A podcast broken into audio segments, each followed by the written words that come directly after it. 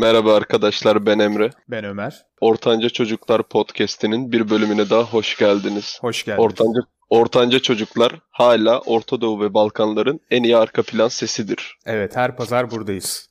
Aynen.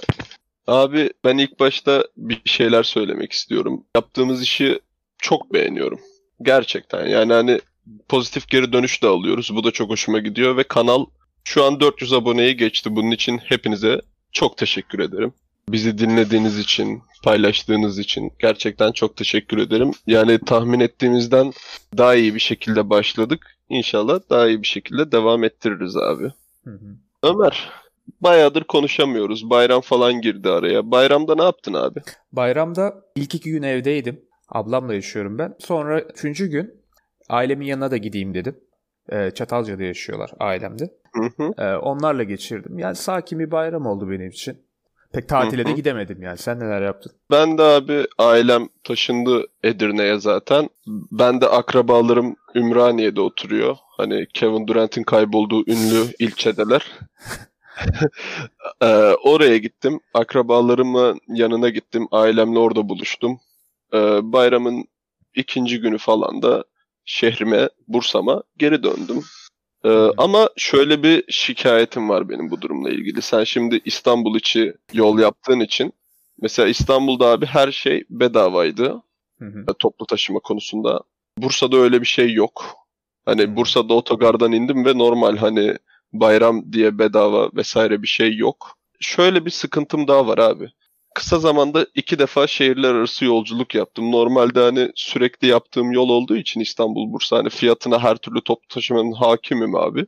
Hı hı. Ama şimdi korona vesairenin bahanesiyle fiyatlar çok fahiş olmuş. Hani fahişten kastım kaldırılamayacak bir ücret değil ama eski fiyatla karşılaştırdığın zaman abi gerçekten yani iki katı, bazı yerlerde üç katına çıkmış yani fiyat. Evet, neredeyse bütün seksen milyon olarak herkes euro, dolar, altın e, durumunu, borsayı ta- hiç bilmeyen bir insan bile artık takip etmeye başladı. Öyle bir duruma geldi ki değil mi artık? Gündemimizde para... sadece para artık şu an zaten.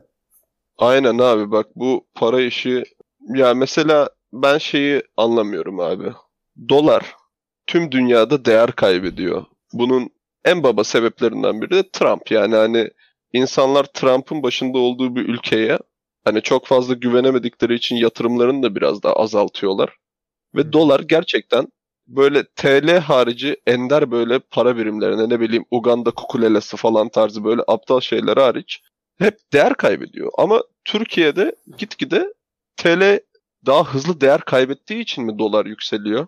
T L'nin de değer kaybetmesi. Bunu, bu durumu kesinlikle etkiliyor zaten. Abi para ya. Hayat para abi. Para konuşalım. Yani olaya biraz değişik taraftan bakacağım. Şimdi biraz olaya teknik kısımdan girdin sen ama biraz değiştirmek istiyorum. Biraz daha böyle sokaktan konuşayım. Mesela her zaman böyle sokak röportajları olmuştur. Böyle sorarlar, para mı, aşk mı, ya da para mı ya da başka bir durum nedir yani, hangisini seçersin? Her zaman aşk ya da paranın karşısında ne sunulmuşsa onu seçiliyor. Ama gerçeğe baktığın zaman aslında herkes parayı seçiyor değil mi? Yani neredeyse hepimiz gerçekten seviyoruz parayı. Kabul etmesek de. Bu ka- kabullenememezlik sence nereden geliyor? Parayı sevince kötü bir insan, yani basit bir insan olduğumuz mu insanlar algısına kapılabiliyor da ben parayı seviyorum diye çıkıp birisi diyemiyor? Ee, ben parayı seviyorum. Ee, bunu ilk başta söyleyeyim. Arkadaşlar hani bu konuda bir yanılgınız olmasın.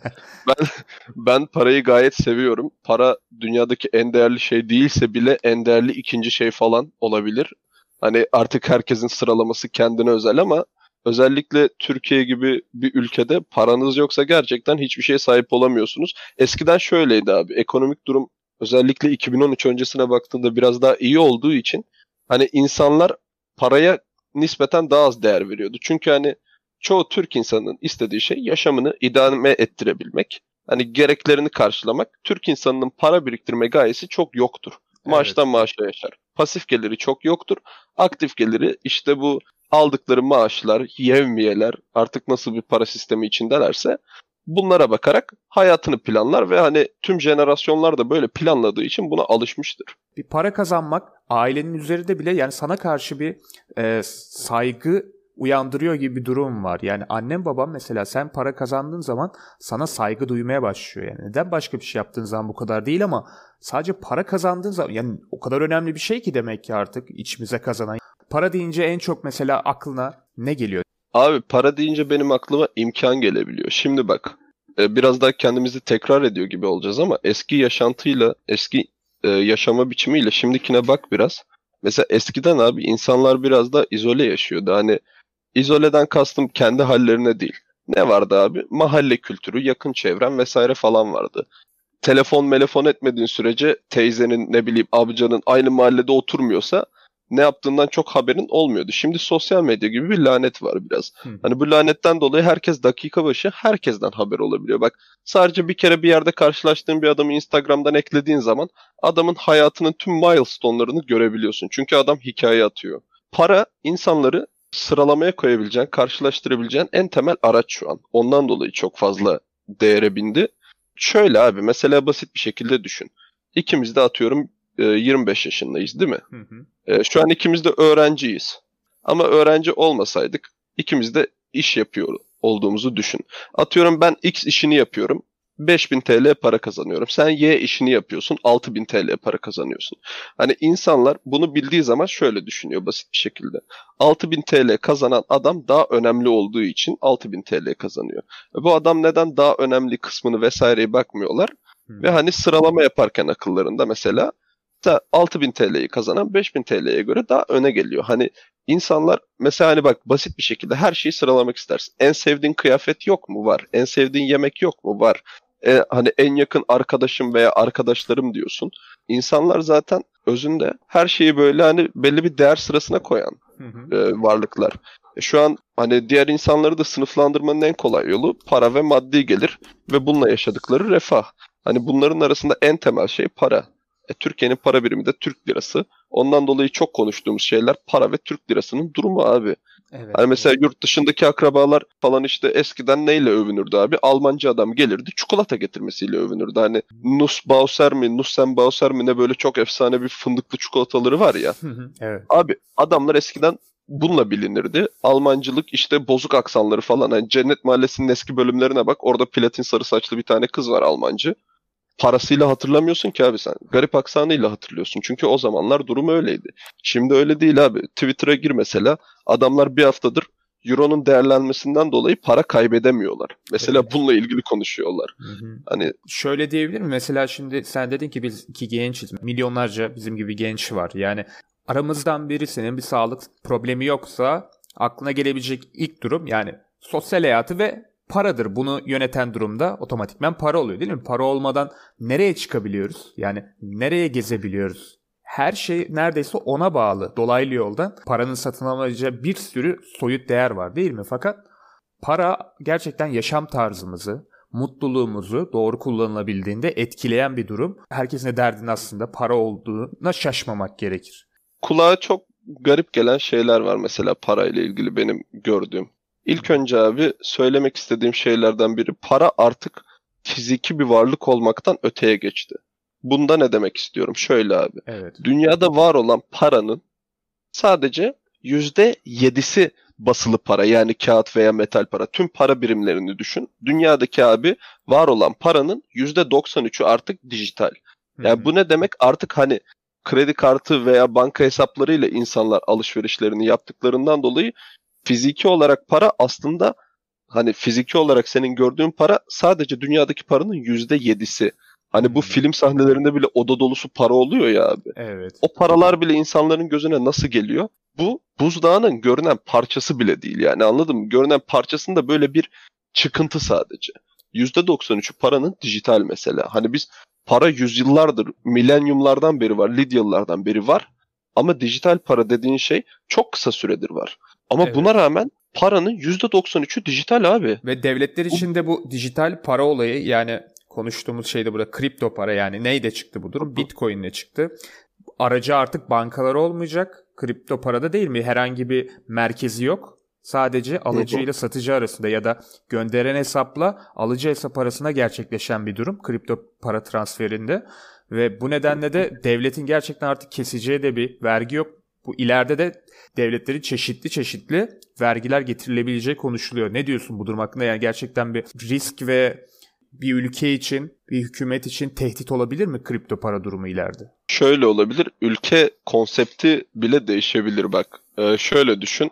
Abi bir ülke mesela bizim bildiğimiz klasik anlamda ne? Belli sınırlar içinde belli bir toprak parçası, ee, işte bir bayrak, bir milli marş. Şimdi ben bu işin kitabını okumadığım için ülkeyi ülke yapan nedir çat çat sayamam. Ama mesela ileride Apple ülke olabilecek potansiyelde. Çünkü dünyadaki abi çoğu ülkeden daha fazla cirosu olan bir şirketten bahsediyorsun. Eğer bir ülkeyi ülke yapan şey mesela öncelikli olarak para olursa, hı hı, ülkelerin tabii ki riske girecek. Yani ülkelerin bütünlüğü tabii ki riske girecek.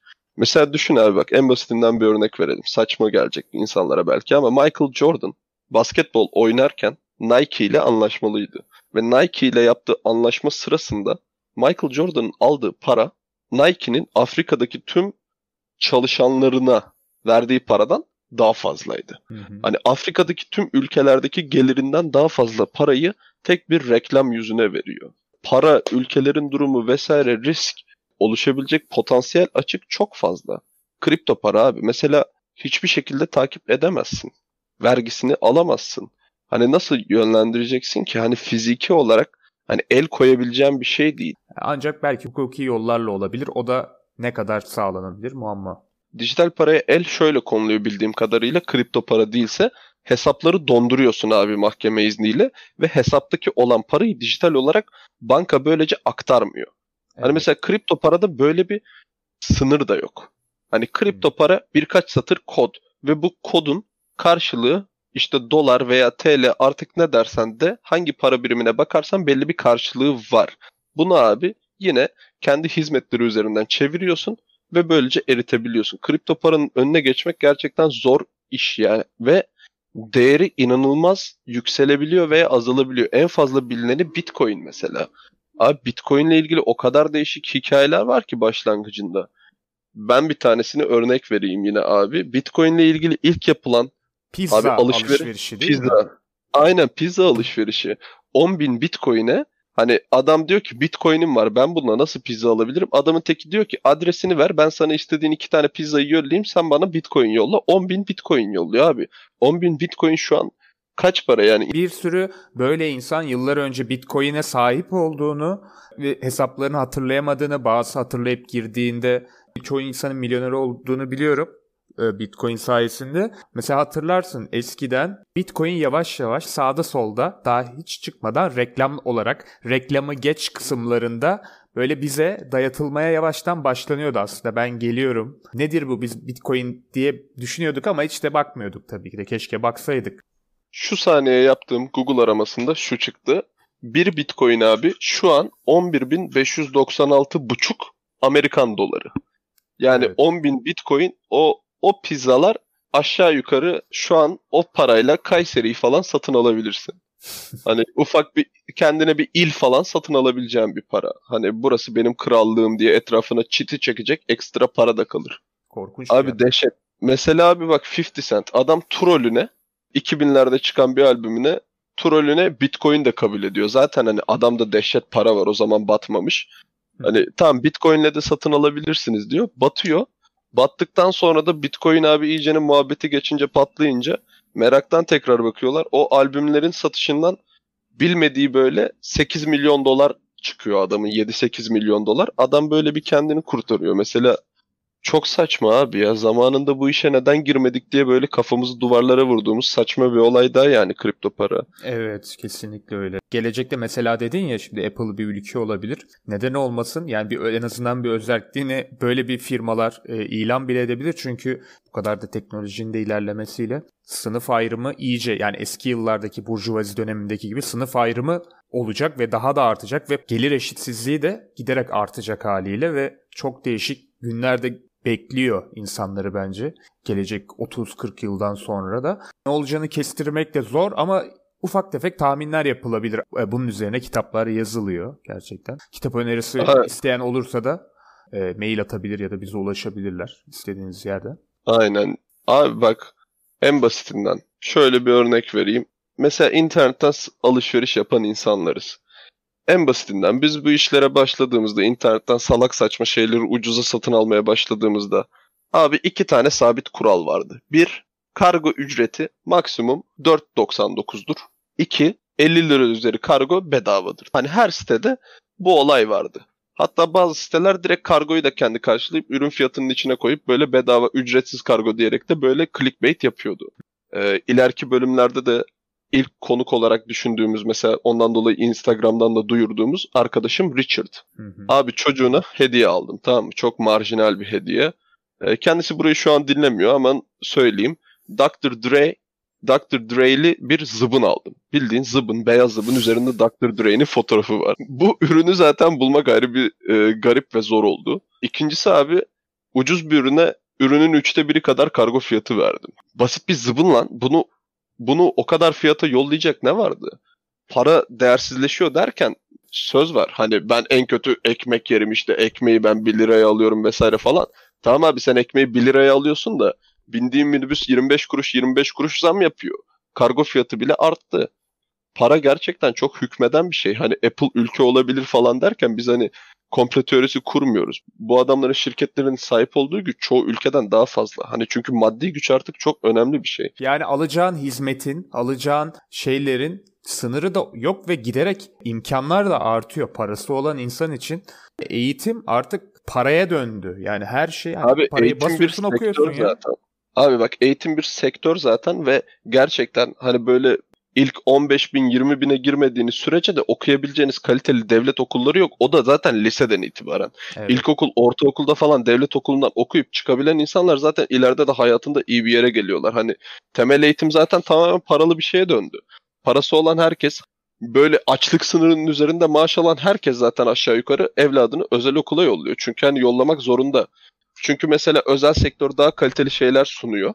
Tabii ki de insanlar daha fazla para kazanmak istediği için genç kaliteli öğretmenler özel sektöre daha fazla yöneliyor. E, devlet de herkese kucak açıyor. E, belli bir puan sınırı vesaireyi geçen, mülakatını geçen herkese öğretmen yapıyor. Yani eğitimin kalitesi de bir nevi, bak, paranın değersizleşmesi bir nevi eğitimin kalitesini de düşürüyor. Eğitimin kalitesini düşürüyor para. Paraya olan talep arttığından dolayı aklına gelebilecek her konuda hizmet oluyor. Öyle abi, bak iki binlerin Türkiye'sinde ben doktor Dre'li zıbını alabilir miydim? Alamazdım. Tabii hani bak, paran olduğu sürece böyle absürt isteklerini bile karşılayabilecek bir sektör evet, var. Çok güzel bir yere parmak bastın. Her zaman yani bunu bir söylemek istemiştim. Şöyle bir algı da var insanlar, değil mi? Mesela on sene önce aldığın arabayı alabiliyor muydun? Önceden her yer diyelim Şahin araba kaynıyordu. Şimdi herkes de iyi model arabalar var. O zaman ne, nasıl yani, iyiye mi gidiyoruz, kötüye mi gidiyoruz? Aslında olan şey şu: teknoloji gelişiyor. Geliştikçe teknolojiyi de ithal ediyoruz. Paramız aynı kalsa da, daha da kötüye gitse yine de daha iyi şeylere ulaşabiliyoruz. Bunların hepsi teknolojinin gelişmesi sayesinde ve bizim ülke olarak tek, dünyadaki teknolojinin gelişmesine de gram katkımız yok. Sadece alıp onu da kullanıyoruz yani aslında. Abi Türkiye dehşet bir tüketim toplumu. Asla yani üretim konusunda gerçekten inanılmaz zayıfız. Bak yemin ediyorum, herhalde çay ve fındık olmasa zaten dışarı verebileceğimiz bir şey kalmadı. Buğdayı bile ithal ediyoruz. Abi bak mesela özellikle sigara ile ilgili abi. Ee, şöyle ufak bir anekdot geçeyim. Ee, Dünya Sağlık Örgütü'nün e, ülkelere sigara kullanma oranını azaltmak için dayattığı kanunlar vardı. Dünyada bunu uygulayan yedi ülkeden biri Türkiye. Genel olarak kanunlar aslında basit, işte açık alanlarda sigara içmemek vesaire. Yani Türkiye'de de son on yıldır falan uygulanan kanunlar ama en sıkıntılı olan kanun benim gördüğüm sigaraya abi Dünya Sağlık Örgütü inanılmaz yüksek oranlarda zam yapın, insanların sigara alacak parası olmasın diyor kısaca. Hı. Türkiye bunu insanlar sigarayı bıraksın diye değil, gerçekten para kazanmak için yapıyor. Abi bak, yurt dışına giden bir adamdan ne istiyorsun? Ya alkol istiyorsun ya sigara istiyorsun. Ülkede pahalı olan böyle keyfi ürünleri yurt dışından istiyorsun. Hı hı. Veya parfüm. Abi parfüm pahalı. Bak ayakkabıya yüzde yirmi zam geldi. Ulan kara lastikle mi dolaşacağız abi biz? Çarıkla mı dolaşacağız? Hani ülkede ayakkabı üreten kim var doğru düzgün? Evet. İnternette ayakkabı indirimi olduğu zaman millet makarna yiyip ayakkabı almak zorunda kalıyor. Hani her şeye istemsiz olarak bir zam yapıyoruz ve toplum tüketmeye acayip alışkın bir toplum. Hani üretmeye hiç alışkın olmayan bir toplum. Gerçekten büyük evet. şehirlerde ben üretici bir insan görmedim. Kesinlikle. Herkes tüketime açık. Şimdi çıkıp birisi diyebilir ki işte bir sürü akademisyenimiz var, bir sürü profesörümüz var. Evet, onlar saygı duyulması gereken insanlar. Kendi adlarına çok başarılı olmuş da olabilir ama bir icat yapan var mı mesela, değil mi? On binlerce akademisyen arasında ya da bir e, çok saygıdeğer profesörlerimiz ve düşünürlerimiz var ama gerçekten ya, ne yaptık ki hani bir tarihe girebilecek kaç tane insanımız var o anlamda, değil mi? Abi hayır, bir de bak hani dönem öyle bir dönem ki herhangi bir başarıya ulaşan herkes politikleştirilmeye çalışıyor.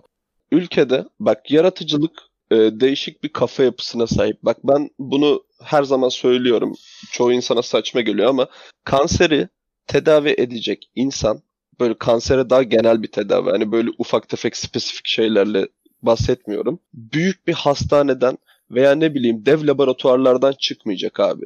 Bu adam büyük ihtimalle kendi bodrumunda böyle hani ikinci el beher glasları falan olan bir manyak olacak ve bodrumunda böyle loş ışıkta sigarasını içe içe böyle ben bu kanseri tedavi edeceğim falan diye kafaya takmış bir insan olacak. Hani yaratıcılık gerçekten zor bir şey. Hani endüstrileştirilmesi zor bir şey. Hmm. Ee, ülkede herkes böyle bir şeyleri yapabilmek için para istiyor. Neden istiyor? Çünkü imkanı yok. Hani en basitinden dalga geçtiğimiz o beher glası bile Paşabahçe üretmiyor. Hmm. Bak ben tıp fakültesinde okuyorum. Ve e, mesela hematoloji, yani kanla ilgili kan bilimleri diyelim kısaca, laboratuvarları var. Hani basit bir şekilde kan testleri nasıl yapılır vesaire. Hani elle nasıl yapılır? Şimdi hepsi makineleştirilmiş de. Abi bu elle yapılma kitlerin üzerinde ne yazıyor biliyor musun? Neyse. Doğu Almanya'da üretilmiştir yazıyor. Doğu Almanya, lan Berlin duvarı yıkılmadan önce alınmış ekipman. Yaratıcılık sadece evet. e, şey değil. Hani maddi olarak da çok isteyen bir şey. Bilgiyi sadece taşıyoruz. Bilgiyi gerçekten oradan alıyoruz ve uyguluyoruz. Bizde uygulama çok güzel. Ama bir şey kurmak, böyle bir yeni bir şeyi yaratmak konusunda gerçekten sıfırız. Geçen işte essay yazmak üzerine konuştuk değil mi İngilizce bölümünde? Hani ya da ne bileyim C V doldur. Gördüğümüzü uygulamakta üstümüze yok, fakat yaratıcılık konusunda gerçekten problem. Bu arada hani borsayla ilgilenmeyen bir insanın da şimdilik hani borsa iniyor çıkıyor vesaire bu tarz televizyonlardan görüp de kimsenin ciddi bir parayla da, kimsenin gazıyla da, tavsiyesiyle de borsa ya da e, al sat işlerine girmesini kesinlikle önermem. Paranız varsa cebinizde kalsın. E, sadece naçizane tavsiyem benim de. Evet. Benim onunla ilgili söylemek istediğim şöyle ufak bir şey var abi. Paranız varsa cebinizde dolar olarak kalsın arkadaşlar. E, dünyadaki abi para rezervinin yüzde yetmiş biri de Amerikan doları. Yani aslında dünyanın para endeksi de Amerikan dolarına endeksli abi.